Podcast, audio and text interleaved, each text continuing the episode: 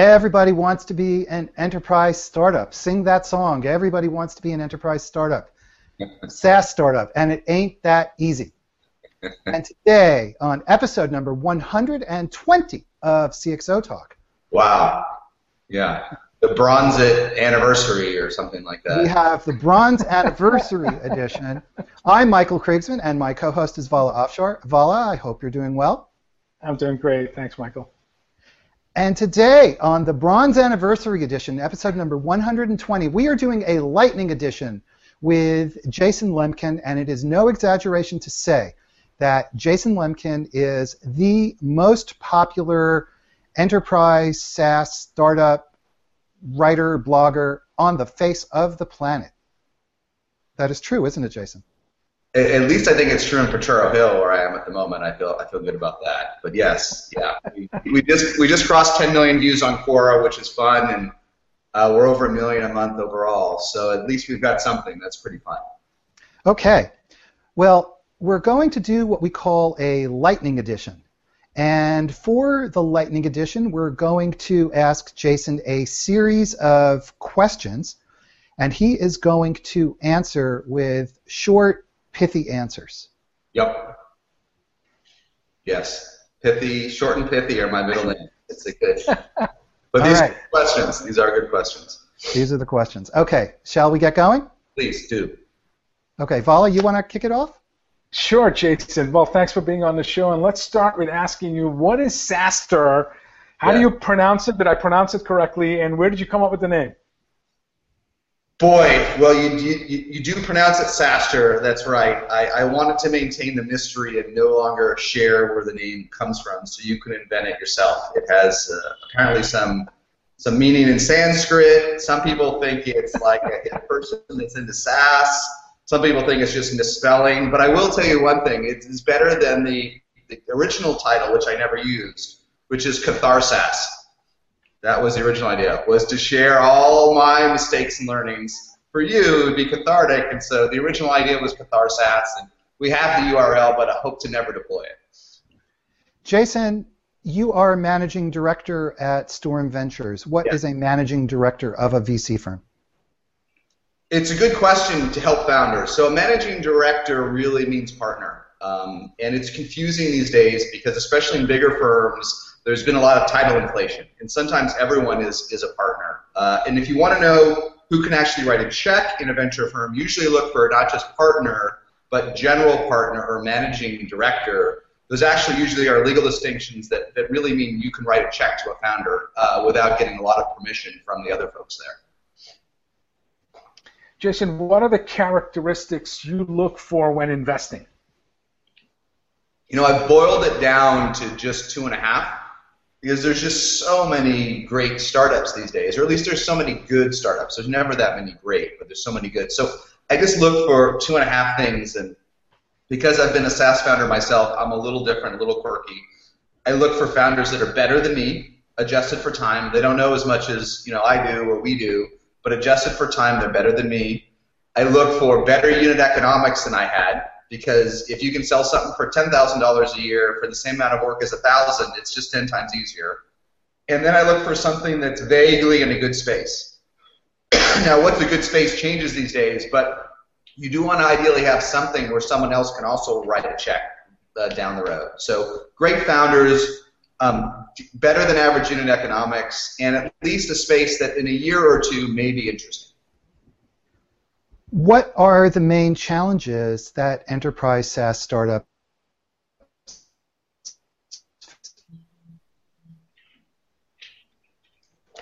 I think we had a little slowdown on the Hangout, but if you can hear me, I'll, I think I'll still answer it. Um, can you guys hear me okay? Yes, I can. We um, can hear you, but your, your video has died. It could. You see me oh. now? I can oh. see you. Okay. Okay. So, what are the main challenges that, that startups face? Uh, it's a broad question.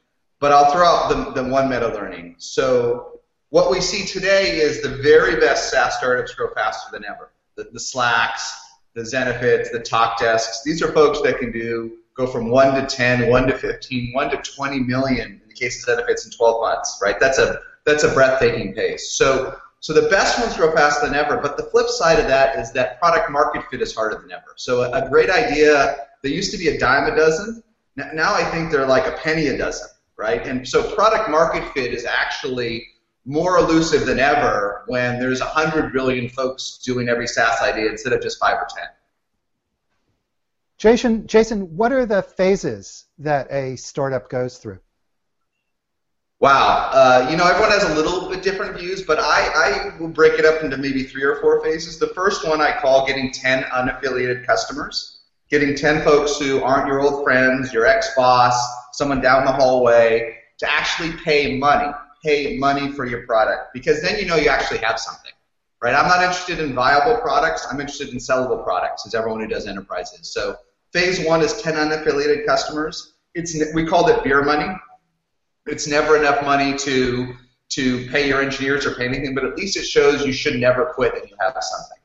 Um, the next phase, and it's a long gap, is what I call initial traction. It's usually around a million ARR, a million in revenues. That's when the engine starts to come together, right? You don't have enough leads, you don't have enough customers, but you pretty much know every month you're probably going to have more customers than last month, more revenue coming in. And this is really the right time to build out a lot of your management team, VP of sales, VP of marketing around that, so initial traction. And then there's this long slug to what I call initial scale, around 10 million, plus or minus. And at 10 million revenue, the brand starts to come together. And you start to have enough revenue and enough fat that you can have redundancy. You can have directors and senior directors and extra engineers. And so the real lesson is if you get to a million, whatever you do, hold out to 10 million. because it gets easier when there's fat on the system and it gets easier when you have a brand. Jason, when should a founder kill the idea because it's not working? Yeah, I have pretty controversial views here. I don't feel that you should ever kill something once you have those 10 unaffiliated customers. Once you have 10 people that you've never met or heard of that buy your product, even if it's just for 20 bucks a month. Okay, 20 bucks a month times 10 customers, $200 a month. Like that's not making anybody into the next Elon Musk or Marc Benioff. Um, but if this is your passion and you're dedicated, if you if you can get 10, do you think there's any chance you can't get 20? Of course you can, right? Of course you can. And I can tell you there's almost a 100% chance you can get 100. And there is more than a 1% chance you can get 1,000 when you get 10. So I think in SaaS, people quit too early. They kill things too early. Now, if you never get 10 unaffiliated customers, after whatever, six months, 12 months, 18 months, 180 months, however long, however much patience you have at WeWork, um, then kill it. But don't kill it at 10 it, it, because it, product market fit is harder than ever. When a company is going through the startup phase, the initial phase, what yeah. are some of the main challenges? In, in SaaS, I think what people don't appreciate if they haven't done it before is how cross-functional it is. So if you're doing B2C, you need to build something that's cool, and you need to somehow get a viral loop going to get more users. The challenge in SaaS is in the early days you need everything. You need sales, you need marketing, you need customer success, you need support, you need DevOps as well as engineering. And how the heck can you do that with five guys, right? It's impossible. So somehow you have to find the way to probably do three to four more functions, including sales, than you ever thought you'd have to do.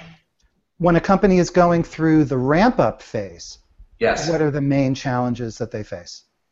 The main challenge in that sort of 1 to 10 phase from initial traction to initial scale is there aren't enough people. Every single founder that I meet that's in that 3 to 4 to 5 million uh, revenue ARR range is just like dying. They're dying because what ends up happening in that range from 1 to 10 is you end up having a new problem. You have more customers than you can service. Up to one million in revenue, you never have more customers. Like you'll always you'll always do whatever it takes to make your top customers happy. As you get to three, four, five million, but you only have 20, 30, 40 people in your company, there simply aren't enough people to take care of all your customers. And you just you just from feature gaps to customer success, you're just buried. You're just buried and the main challenges in the expansion phase. And maybe tell us what the expansion phase is as well. Yeah, the main challenge I think from sort of getting from 8 to 10 run rate to the next level, 20, 30, 40, and I'm not going to talk beyond that phase. I'll let, I'll let others talk about the pre-IPO phase. The main challenge people have is they don't build a strong enough management team.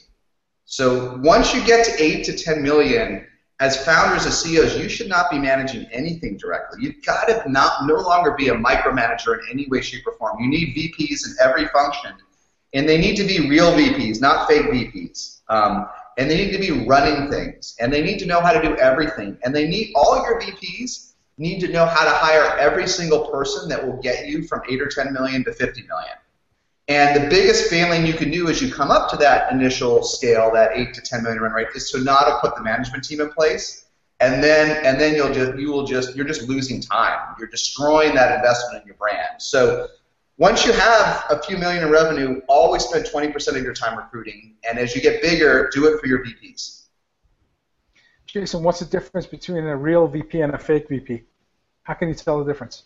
Yeah, I mean, we all, and fake may not be fair. Um, uh, what I mean by fake VP is once you get to 8 to 10 million, half of any VP's job is going to be recruiting and managing a team. If it's sales, it'll probably all be in internal resources. If it's marketing, it may be a mix of external resources and internal resources, but it's a management game. And the problem often is, is we hire folks who are really smart, we want to believe in them, they're up and comers, but if they have no management experience, they often stumble really hard when it comes time to hire four, five, six, ten people for the team. There are exceptions, um, but especially in sales, I almost never see someone that can scale as a VP of sales that has never built at least a small team before. That I call a fake VP. And what do you see as uh, great investment areas today? Boy, I, I flip it around. I, I say um, don't be, don't look at the past and don't be jaded because in SaaS, uh, since everything is being SaaSified in a way it wasn't even a few years ago, things that a couple years ago would have been too nichey or too small are not too nichey or too small today. So actually, I have no prejudices. I, in fact, I what I don't want to do is invest in another CRM, EFA, I mean ERP, um, HCM. I, I, I don't want any of those acronyms. Even though that's, as we know on CXO Talk, that's where all the money is, right? And of course, they'll be great CRM companies. But the real reason we all had to do CRM and ERP and HCM five, six years ago is nothing else was big enough, right? Um, look at who's IPO, right? But today, the markets are 100 times bigger, so you can have vertical CRMs, and you'll have 100 things that actually are ERPs, but they're industry specific, that all can do nine figures in revenue. So I actually don't, you know, I, I have the opposite view, which is have an open mind and watch things that may explode and just try to learn why, because the world's different. What are the characteristics of a great VC? This is a very important topic for entrepreneurs. Boy, it is. We could spend an hour on this. Um, bear in mind that what a great VC means for founders is a little bit different than what it means for LPs or the people that invest in VCs. VC is a financial product. It's like a mutual fund, or it's just something that the VC's own investors select. And all the people that put money into VC funds care about is a number, results. What's your IRR? What's your what's your returned capital? That's all they care about, cash on cash returns. Um, what founders these days really want is a VC that was also a CEO and a founder someone that can go through the journey. They all they all really want that. But it turns out founders don't actually make the best VCs. the best VCs are just great pickers, um, and oftentimes they were never an entrepreneur even for five seconds. What are the characteristics of successful entrepreneurs? Well, you know, there's so so it's interesting. I'd say let's break it up. Uh, there's two. What what is a success? Um, from a venture perspective, VCs can only make money off unicorns. So VCs only care about folks that are at least trying, at least they're giving it a shot to build something worth billions, which man is hard. I didn't do it, right? I had nine and eight figure exits. I didn't have any billion dollar unicorn exit myself. It's hard. Um, but if you're a VC and even a modestly sized fund, a $150 million fund, $150 million fund means you have to return $450 million back to your own investors. You can't only do that with unicorns, right? So for a VC, you want founders that are simply insane and crazy.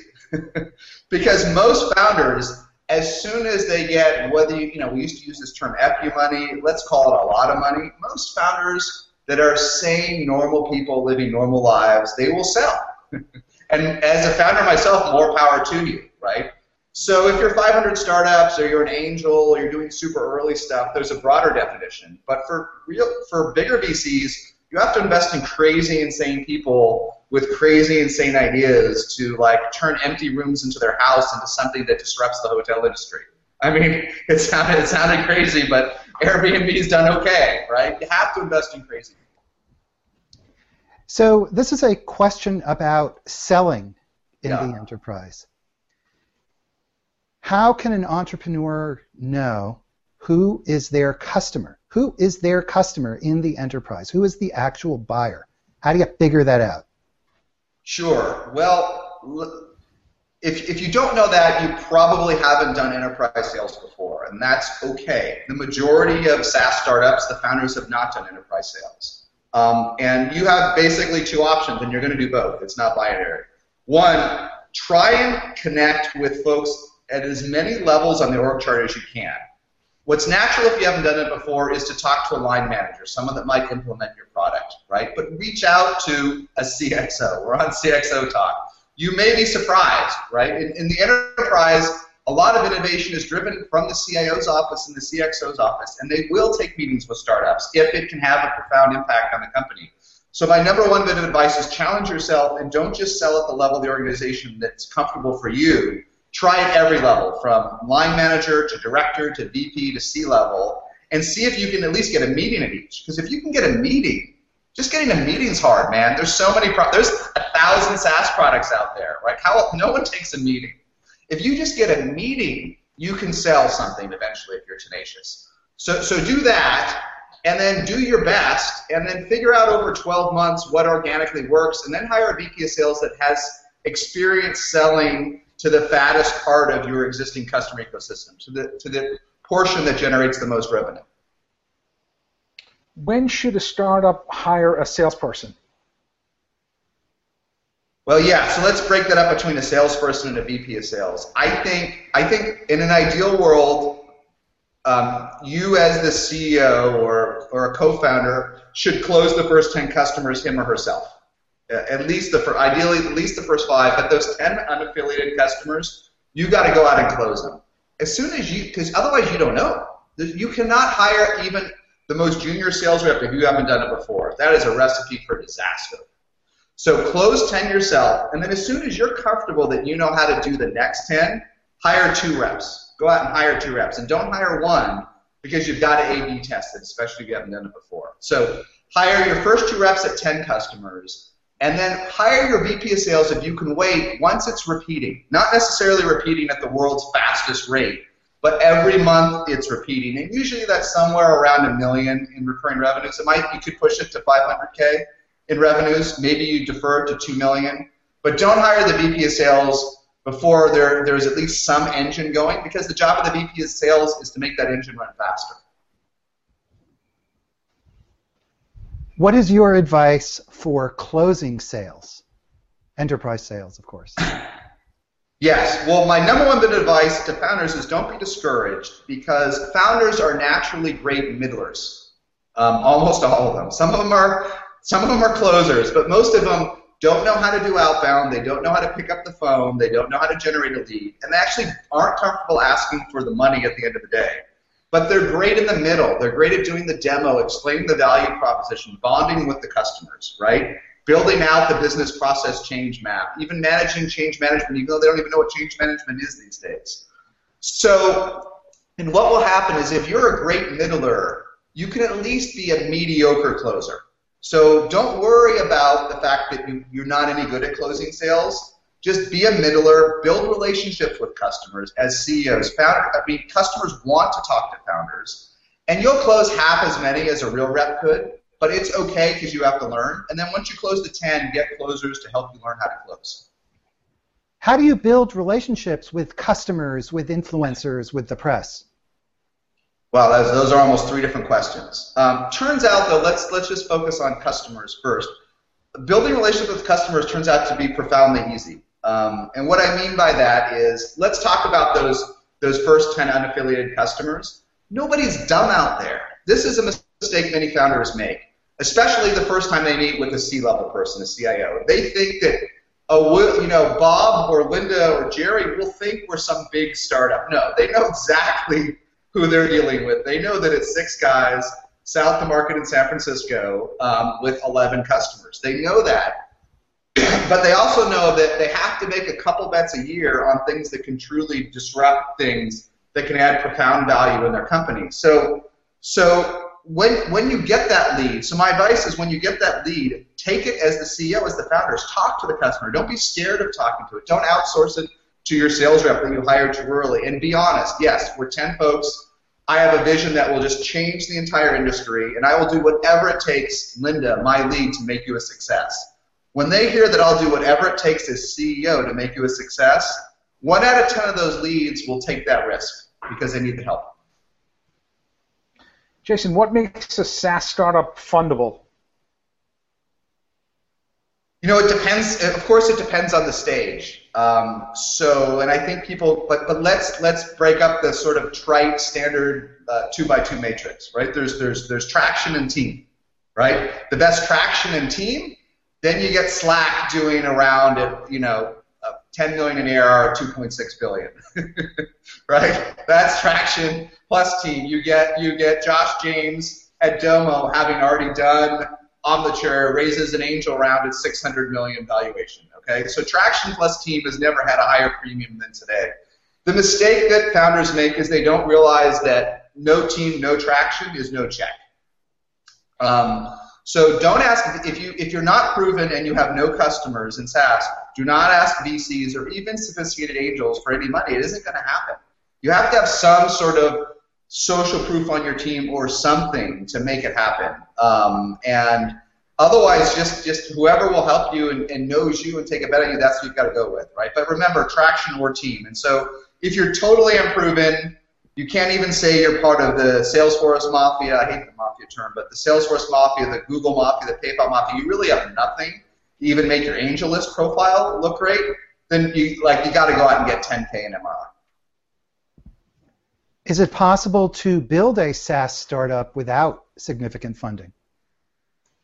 Absolutely, but almost certainly you have to focus on freemium and the low end of the business. Um, uh, I actually, you know, the enterprise is ultimately the most profitable part of SaaS. Uh, if you can close seven and eight figure deals, those are inherently highly profitable. Um, but you need a sales force. You need to invest money. You need to pay six figure salaries. It's hard. So if you're going to do it without any capital or with minimal capital, it's almost always you almost always come up from the bottom. It doesn't mean you don't have to stay freemium for life. You don't have to stay very small business or SMB for life. Box started off not as a freemium product, and now freemium is less than 1% of Box's revenue. So you can go up market. Um, but for most of us, it's, it's almost impossible to go true enterprise um, without capital because we just need all the headcount. What are the pros and cons of VC funded investments versus other sources? Yeah, so don't ever take VC money unless it's clear it's the right source of funding for you. And what I mean is, in one case, if it's the only source of funding for you, it's the right source of funding. right? So my first startup before EchoSign, I needed nine million to get it off the ground, right? And this was a decade ago. There was no AngelList. I had only one way to make it for nine million. I had to sell 80% of my company to do it. but it wasn't there wasn't really an option. Today people have more options, right? There's angels, there's angel lists, there's there's accelerators, there's syndicates, there's micro micro VCs, there's ultra tiny VCs, and so you know VC naturally works well when you're trying to build a unicorn, something big, and you can deploy that capital efficiently. You'll know it, right? You'll know that. Gosh, if I just drop five or six million into my company and hired 20 sales reps, I could grow twice as fast next year that's the math you should take the venture capital. Um, but it has a cost associated with it. Um, and if, if you don't feel that in your gut, that it will accelerate your business, that it's accretive, take venture capital only if it's accretive or if you have no other choice. What are the unique challenges that face enterprise startups? The number one one is it, the cross functionality of it. And I know that's kind of a malpropism but cross functionality. People don't get that Just at a million in revenue or less, you need customer success, sales, marketing, support, sales engineers, solution architects. You need to pass security audits. You need DevOps. You need DR. You need 10 times more stuff than you ever thought. And that's the one that, that nobody plans for correctly. Uh, and if you want to win, you just have to suck it up, and everyone's got to wear four hats.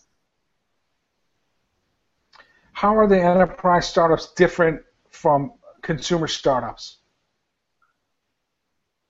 Boy, that there, we could that that's a long list. Um, I I you know first of all, some people think they're more similar than they are if you if you think about freemium, and to some extent, a freemium product with no sales force, uh, an Atlassian, a Slack uh, has many consumer-like elements in it. Um, and uh, so I define enterprise to me as sales-driven, um, to, to keep it simple.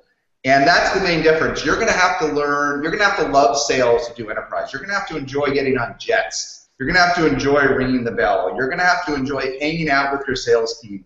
You're going to have to enjoy sitting in your pit with your sales team, dealing with those daily dramas. If you don't want to get on a jet and you don't like hanging out with sales guys, uh, don't do enterprise. Here's a personal question. Yes. what advice do you have for founders who want you to fund them? Um, well, I'm quirky. I'm, I'm different. Um, the best the best advice is send me the most detailed email you possibly can with a deck with every single metric and with why you're building something that's great. Just everything. Uh, I only meet with one founder a week max, but I actually read and look at almost everything.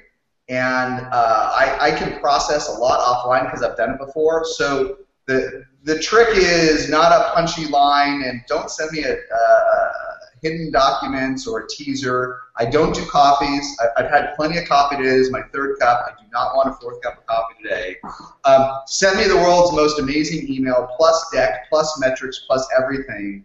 Tell me why it's insanely great. And if, if, if it is, even if I even if it's a totally cold email, I'll probably take the meeting. Jason, you talk about metrics specific to SaaS metrics. Yes. What are three two, three, four, five metrics that, that you want to see in the in this in this in this email to grab your attention? Well, a lot of people actually, and I am clearly a SaaS guy, a lot of people care more about the metrics than I do. I've learned that a lot of them don't really matter in the early days. I don't really care what your customer acquisition cost is, because if you have a good startup, it's always low in the early days, and then it gets high. I don't really care what your customer lifetime value is. You know, I already know what it is if you have true enterprise customers, they're going to last like five to seven years. if you sell to very small businesses on a credit card, they're going to churn out three to four percent a month. Like I know this like clockwork. I don't care what your CAC is. I don't care what your customer lifetime value is. I don't care about any of these things. But one reason is is I can I can distill it all just into two metrics. What's your top line growth and how much money are you burning? Then I know the whole story. So I'm interested in startups that when they get to a million in revenue, and, and most of almost all my investments have been before that stage, but I'm interested in ones that when they get to a million in revenue, they'll grow at least 15% month over month without hemorrhaging cash. And with as long as the burn rate is tolerable and you can grow 15% or more at a million in revenues and you're great great founders in a great space, probably I'm ready to write a check. And the final question, which I think is a repeat of the, I think you just said it, is what grabs your attention as an investor? Maybe just put a fine, finer point on it. Uh, amazing founders, as we talked about, they're better than me, and then the ability to go from one to 10 million in ARR in five quarters or less. That's what gets my attention. And beyond that, I'm not even sure I care what your SaaS product does. 1 to 10 million ARR in five quarters or less.